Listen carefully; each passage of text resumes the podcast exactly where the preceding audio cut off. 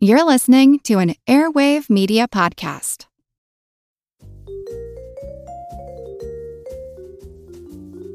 Do you love history but hate when it's stuffy and boring? Well, look no further and join me, Katie Charlwood, your friendly neighbourhood social scientist and reader of books, as I delve into unsolved historical mysteries, murders by gaslight, and of course, women who have been misrepresented through all time. On Who Did What Now, the history podcast that's not your history class. Listen wherever you get your podcasts. Welcome to the Your Brain on Facts back catalog. I'm your host, Moxie LaBouche. A little bit of context before the episode begins. For these early episodes, I was still learning to edit the audio. Some of them sound bad because I didn't edit enough, and then some sound worse because I edited too much.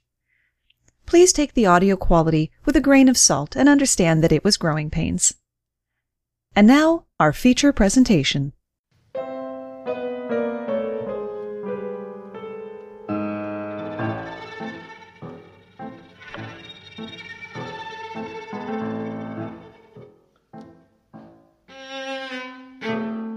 Do you remember playing the telephone game as a child? A story goes from person to person, and as it does, it changes and morphs, becoming something new that resembles the original only slightly to not at all.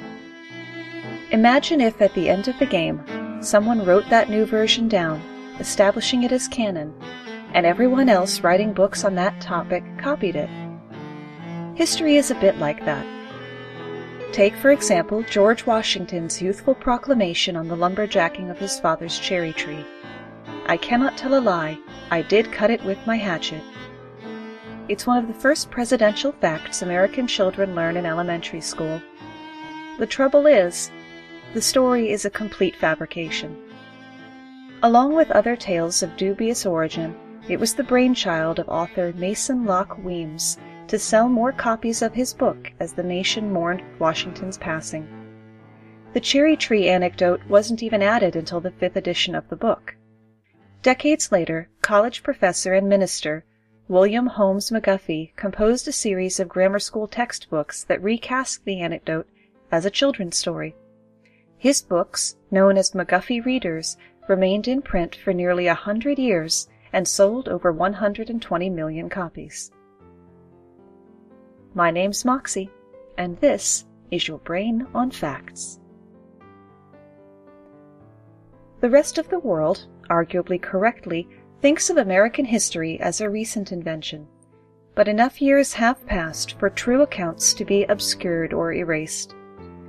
Even before her story got the Disney treatment, most people knew of the brave young native girl defying her father to save the life of John Smith.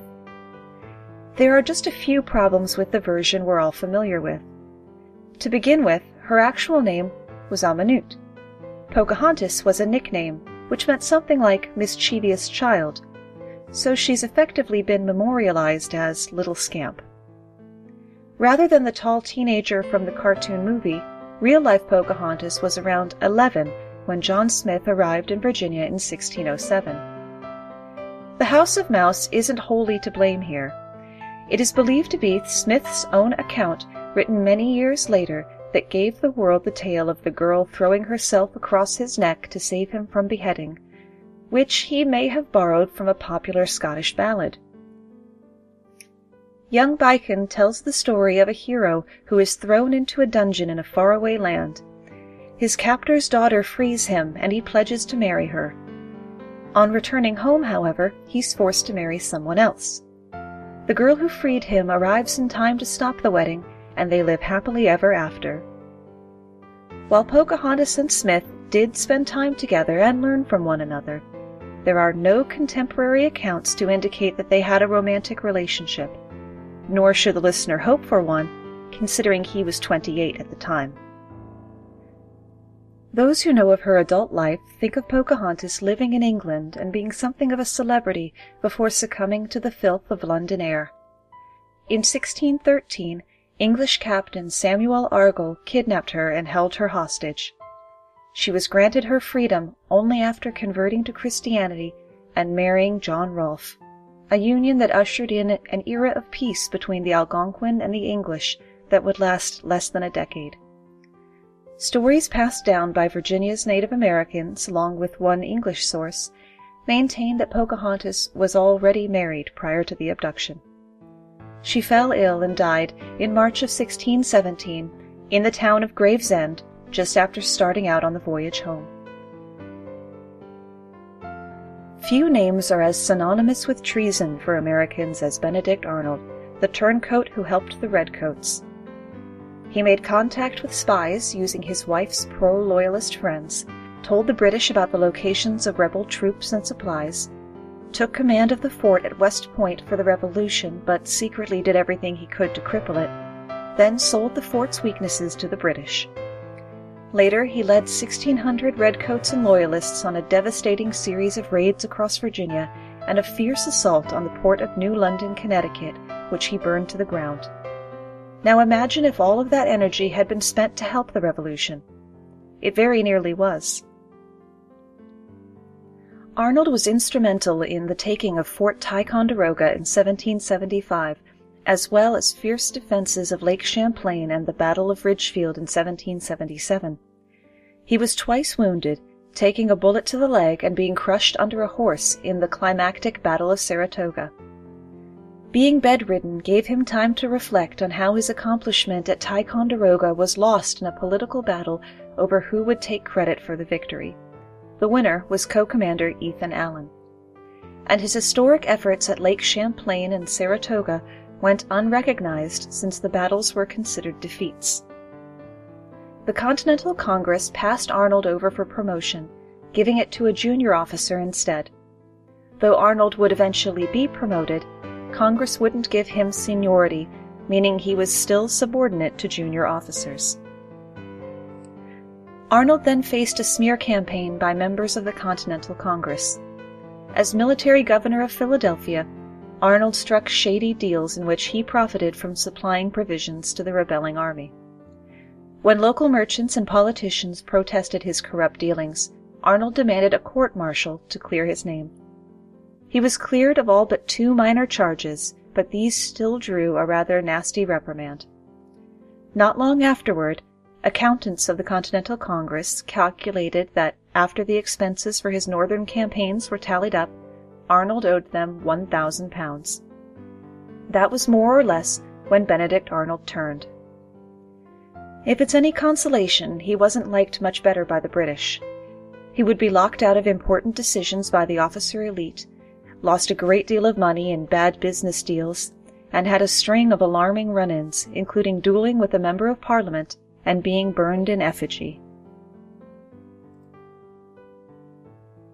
Moving from high school history to French 1, those who did well in the course remember the Bastille and its eponymous day. For the rest of us, who, like this reporter, either ignored or immediately disregarded the course material, the Bastille was an enormous foreboding prison, a castle of torture and torment, which helped to stoke the fire in the hearts of the revolutionaries who liberated it on le 14 de Juillet, or the 14th of July, 1789. The event quickly became a symbol of the French Revolution, which led to the toppling of the absolute monarchy. So fearsome was its reputation that the Bastille has held a place in the popular imagination for centuries, featuring in Alexandre Dumas' Three Musketeers novels and Charles Dickens' A Tale of Two Cities. What teachers failed to relate to students, and probably didn't know themselves, was that the grand total of prisoners set free by the mob of over 1,000 angry Parisians that day was seven. One minivan's worth of people were incarcerated in the Bastille in its final hours. Most of those imprisoned therein were political prisoners publishers of offensive works, or persons detained on royal lettres de cachet rather than common criminals. Lettres de cachet were essentially royal warrants, which would be executed without trial and could even be requested by noble families to rid themselves of troublesome relatives. Though these were a favored tool of Louis XIV, the so-called Sun King, to detain his enemies, along with anyone who generally irritated him, they saw less and less use throughout the years of his successor's reign, which brought on the proportionate dwindling of the Bastille's population. Life on the inside hadn't been all that tough either. If you think the HBO series Oz depicted an unrealistic portrayal of prison life, the propaganda of treatment in the Bastille was equally unrealistic.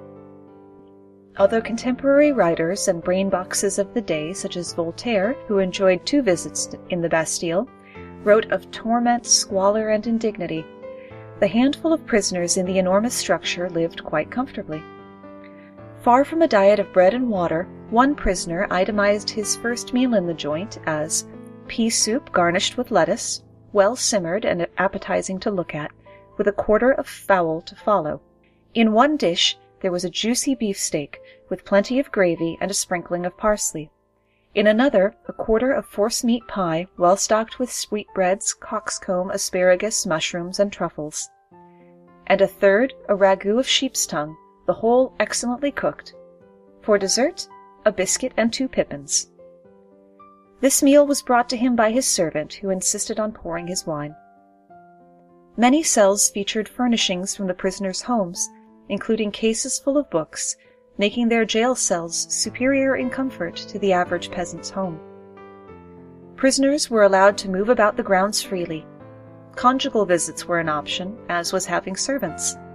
Some prisoners were even allowed to spend the day in town.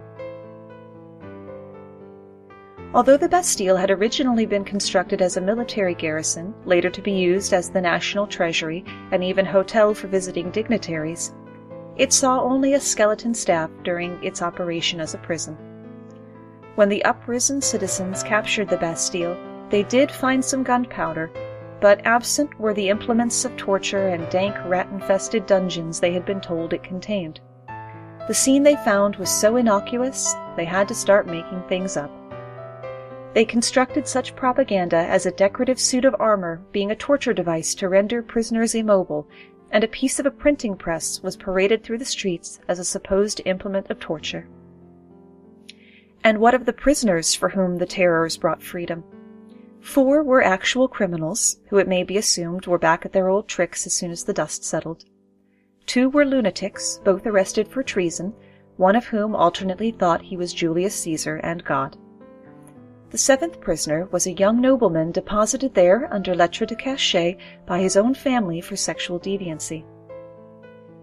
If the mention of Alexander Dumas' novels made the listener wonder at the historical veracity of The Man in the Iron Mask, Yes, he was an actual prisoner at the Bastille. Theories still swirl as to the identity of this man who spent 34 years incarcerated in the steel helm and stone fortress. One theory holds that he was a lonely valet implicated in a political scandal, another that he was a debauched nobleman, a failed assassin, or even the twin brother of Louis XIV. The two most commonly speculated identities are that of Ercole Mattioli and Eustace Dauger. Mattioli was an Italian count who was abducted and jailed after he tried to double-cross Louis XIV during political negotiations in the late 1670s. He was a long-time prisoner, and his name is similar to Marchioli, the alias under which the man in the mask was buried. Even more convincing is that Louis XV and XVI both supposedly said that the mask was an Italian nobleman. The Mattioli theory is undermined by his death, however, which likely occurred in 1694, several years too early for him to be the masked prisoner. This leads many to point to the enigmatic Eustace Dauger. His 1669 arrest warrant included a letter from a royal minister instructing jailers to restrict his contact with others and to threaten him with death if he speaks one word except about his actual needs. Dauger was frequently shepherded between several prisons, and once was transported in a covered chair so that passers-by would not see his face. Whatever his true identity, it is unlikely he looked much like Leonardo DiCaprio. The Bastille made news as recently as December 2017. It had been the literary birthplace of 120 Days of Sodom, penned by prisoner Donatien Alphonse Francois, known more widely by his aristocratic title and nom de plume, the Marquis de Sade. Described at best as a masterpiece of profane imagination and at worst as some of the foulest, cruelest pornography ever written, and described by de Sade himself as the most impure tale that has ever been told since our world began, it was written in secret, in cramped and tiny script on a 39 foot scroll pieced together from smaller bits of parchment. He hid this in a copper tube in a wall crevice, where it was overlooked by both looting revolutionaries and those sent by de Sade specifically to retrieve it. It was eventually found, and the original manuscript made the rounds of rich collectors before ultimately finding its way into the custody of the disgraced and defunct French investment firm Aristophil. 120 Days of Sodom, along with over 300 other treasures in their collection, were set to be sold at auction in an attempt to recoup some of the $1 billion lost by their investors.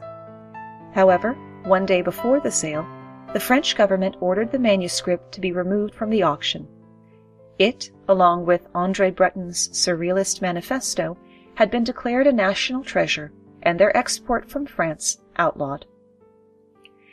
In addition to the printed versions, there is a film, but this reporter will not be held responsible if the listener seeks out either one. Everybody shush! William Shatner has something to say. Kat and Jethro, box of oddities. What do you do when the woman you love dies?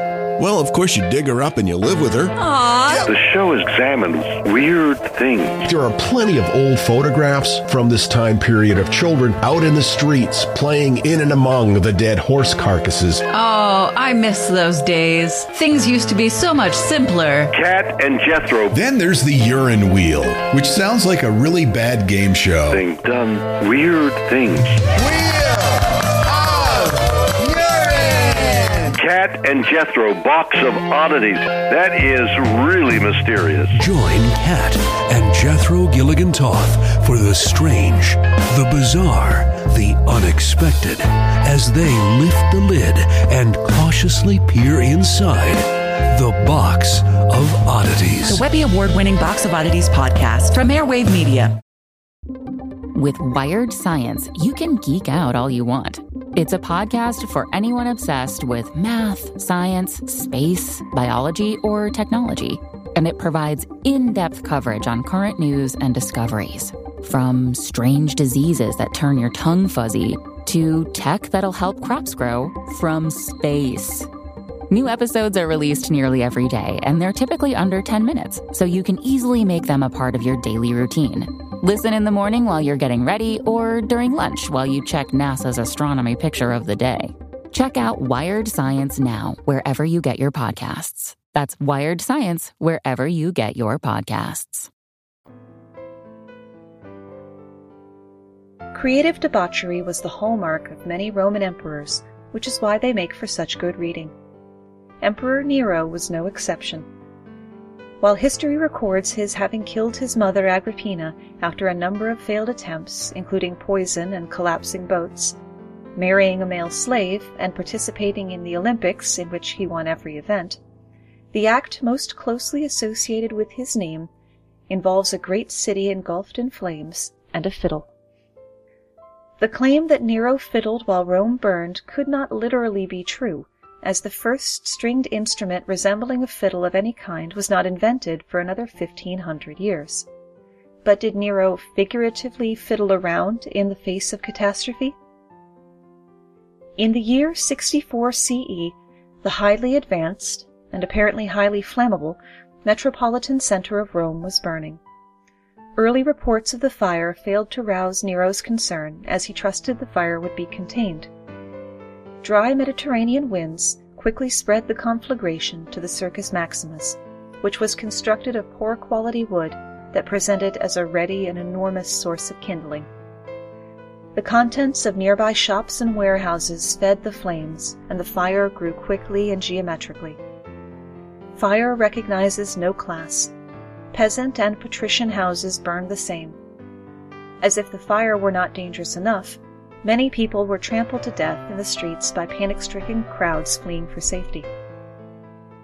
Records are scarce, and it's hard to know with certainty what happened. One side holds that Nero ordered the fires set, as he would later use the now barren ground to build his golden palace and its adjacent pleasure gardens. Nero himself blamed the then obscure sect, the Christians, many of whom would later be arrested and executed. When a third singed messenger reached Nero 35 miles away in Antium, he and his men rode back to Rome. The air was full of smoke and the smell of burnt flesh. Nero ordered his men to begin helping immediately. Some accounts hold that Nero himself assisted the injured, even entering a burning building to help rescue a family. The fire raged for nearly a week. The emperor opened his imperial gardens to house the refugees and ordered grain imported from neighboring cities to feed the homeless. Historian Tacitus wrote that Nero sang a song about the destruction of Troy while Rome burned, but himself admitted there were no witnesses to this event. Nero did love music and favored a lyre-like instrument called a cithara. However, no evidence exists that he played a cithara or any other instrument during the week-long blaze. It was easy for the Roman people to believe the rumors of the emperor's callous actions while they lost everything. His vices and caprices drained the Roman treasury, and he was behind the murders of his mother, brother, and wife. But of this offense specifically, Nero seems to be innocent. Jumping back a bit, the listener may have assumed that the accused arsonist Christians were put to death by being sent to lions in the arena. The short answer here could be it wasn't only Christians and it wasn't only lions. The punishment of Roman Christians in the first three centuries CE was largely haphazard and not directed by one specific imperial policy. Cruel deaths were not reserved for Christians.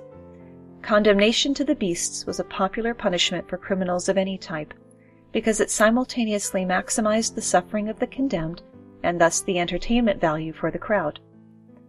The punishments meted out to Christians who openly admitted their religion and refused to make sacrifices to Roman gods, which would have resulted in a pardon, varied greatly.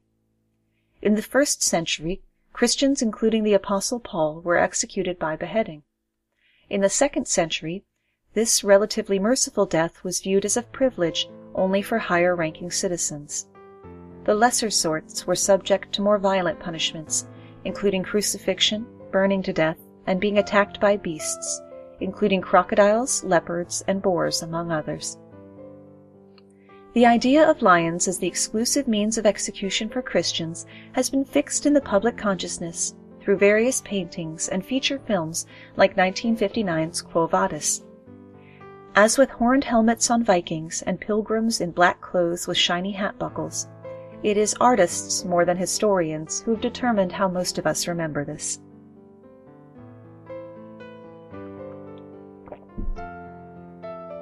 If you ask the average person what Marie Antoinette said, they will invariably spew, let them eat cake. This is why the listener would do well to avoid talking to average people. Just as with the torture chambers of the Bastille, the young queen's words are a complete fabrication, engineered by rabble rousers in the rebelling working class. There is no evidence to substantiate that when someone pointed out to the young queen that the peasants had no bread, she cluelessly replied that they should eat cake instead. There is, however, a great deal more evidence pertaining to the things being said about Antoinette. Austrian Princess Marie was only 14 years old when she was taken to France to marry 15-year-old future King Louis Auguste, a union that solidified the alliance between the two nations. The people of France were initially quite taken with her. A crowd so large and excited gathered at her first public appearance that at least 30 people were crushed or trampled.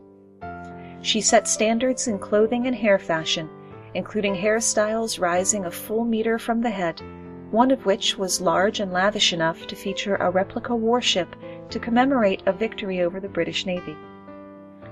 With a young person's energy and all the money she could spend, Marie Antoinette commissioned the construction of Le Petit Hameau on the palace grounds, a pretend village with lakes, gardens, cottages, mills, and a farmhouse. The queen and her ladies in waiting dressed up as peasants to play milkmaids and shepherdesses. This frivolity did not sit well with the actual peasants, many of whom struggled daily to ward off starvation, and earned her the nickname Madame Deficit. Her wigs were powdered with flour while people could not eat. Like other royals, she did not have her shoes cleaned after walking around the toiletless palace of Versailles. They would simply replace their shoes every few days, or even daily. The press of the day called her l'Autrichienne, a spelling that combines the French words for Austrian and bitch. Just as tabloid journalists in current times serve the salivating masses rumors of infidelity, homosexuality, drug use, and other indiscretions, the propagandists of the 16th century liked to tell naughty little yarns about the Queen and her faithful dog, the strangest of which was written from the dog's point of view. As if the people didn't feel they had enough reason to hate Marie, a revolutionary tribunal tried the former queen on crimes against the French Republic that included high treason, sexual promiscuity, and incestuous relations with her son Louis Charles, who was forced to testify that his mother had molested him. As likely as not, the cake eating anecdote had its origins in the writings of Jean Jacques Rousseau, fifteen years before Marie Antoinette was even born. I recalled the thoughtless remark of the great princess, he wrote who, when she was told the peasants had no bread, replied, Let them eat cake. This phrase, used to encapsulate the out of touch and indifferent royals, described Marie Theresa, the Spanish princess who married King Louis XIV in 1660. The remark was also ascribed to two aunts of Louis XVI before it was apocryphally tied to Marie Antoinette. Marie Antoinette was most certainly a dilettante, but she was also a lady to the end. Her last recorded words were, Pardon, monsieur, je ne l'ai pas fait exprès. Excuse me, sir, I did not mean to do it. Said to her own executioner when she accidentally stepped on his toes on the way to the guillotine. Now that's class. A quick aside on another queen, or rather an empress, Catherine the Great of Russia. This reporter would like to make it explicitly clear that the empress who defeated the Ottomans, expanded the empire, introduced sweeping education reform, particularly for women, and restructured the government to better serve the people, did not die while or from having sex with a horse. She had a stroke at the age of 67 while going to the water closet one morning, and slipped away three days later. That being said, Catherine the Great did enjoy sex, and being empress meant she had greater freedom with her body than most women of her time. She had a long series of what were essentially male mistresses, who would receive lavish gifts, including titles and estates, during their relationship. She even had a specific attendant whose job it was to test the men's sexual prowess after they'd been examined for venereal disease by a British doctor she kept on staff. And that's where we run out of ideas, at least for today. Once a story gets established, once it's become deeply rooted, it can be hard to shift it. History is written by the winners and often filtered through the minds of people who want to sell books. Accounts become colored by agendas. It's not unhealthy to be skeptical of even reputable sources, as long as that skepticism leads you to dig deeper into the stories you thought you knew. Thanks for spending part of your day with me.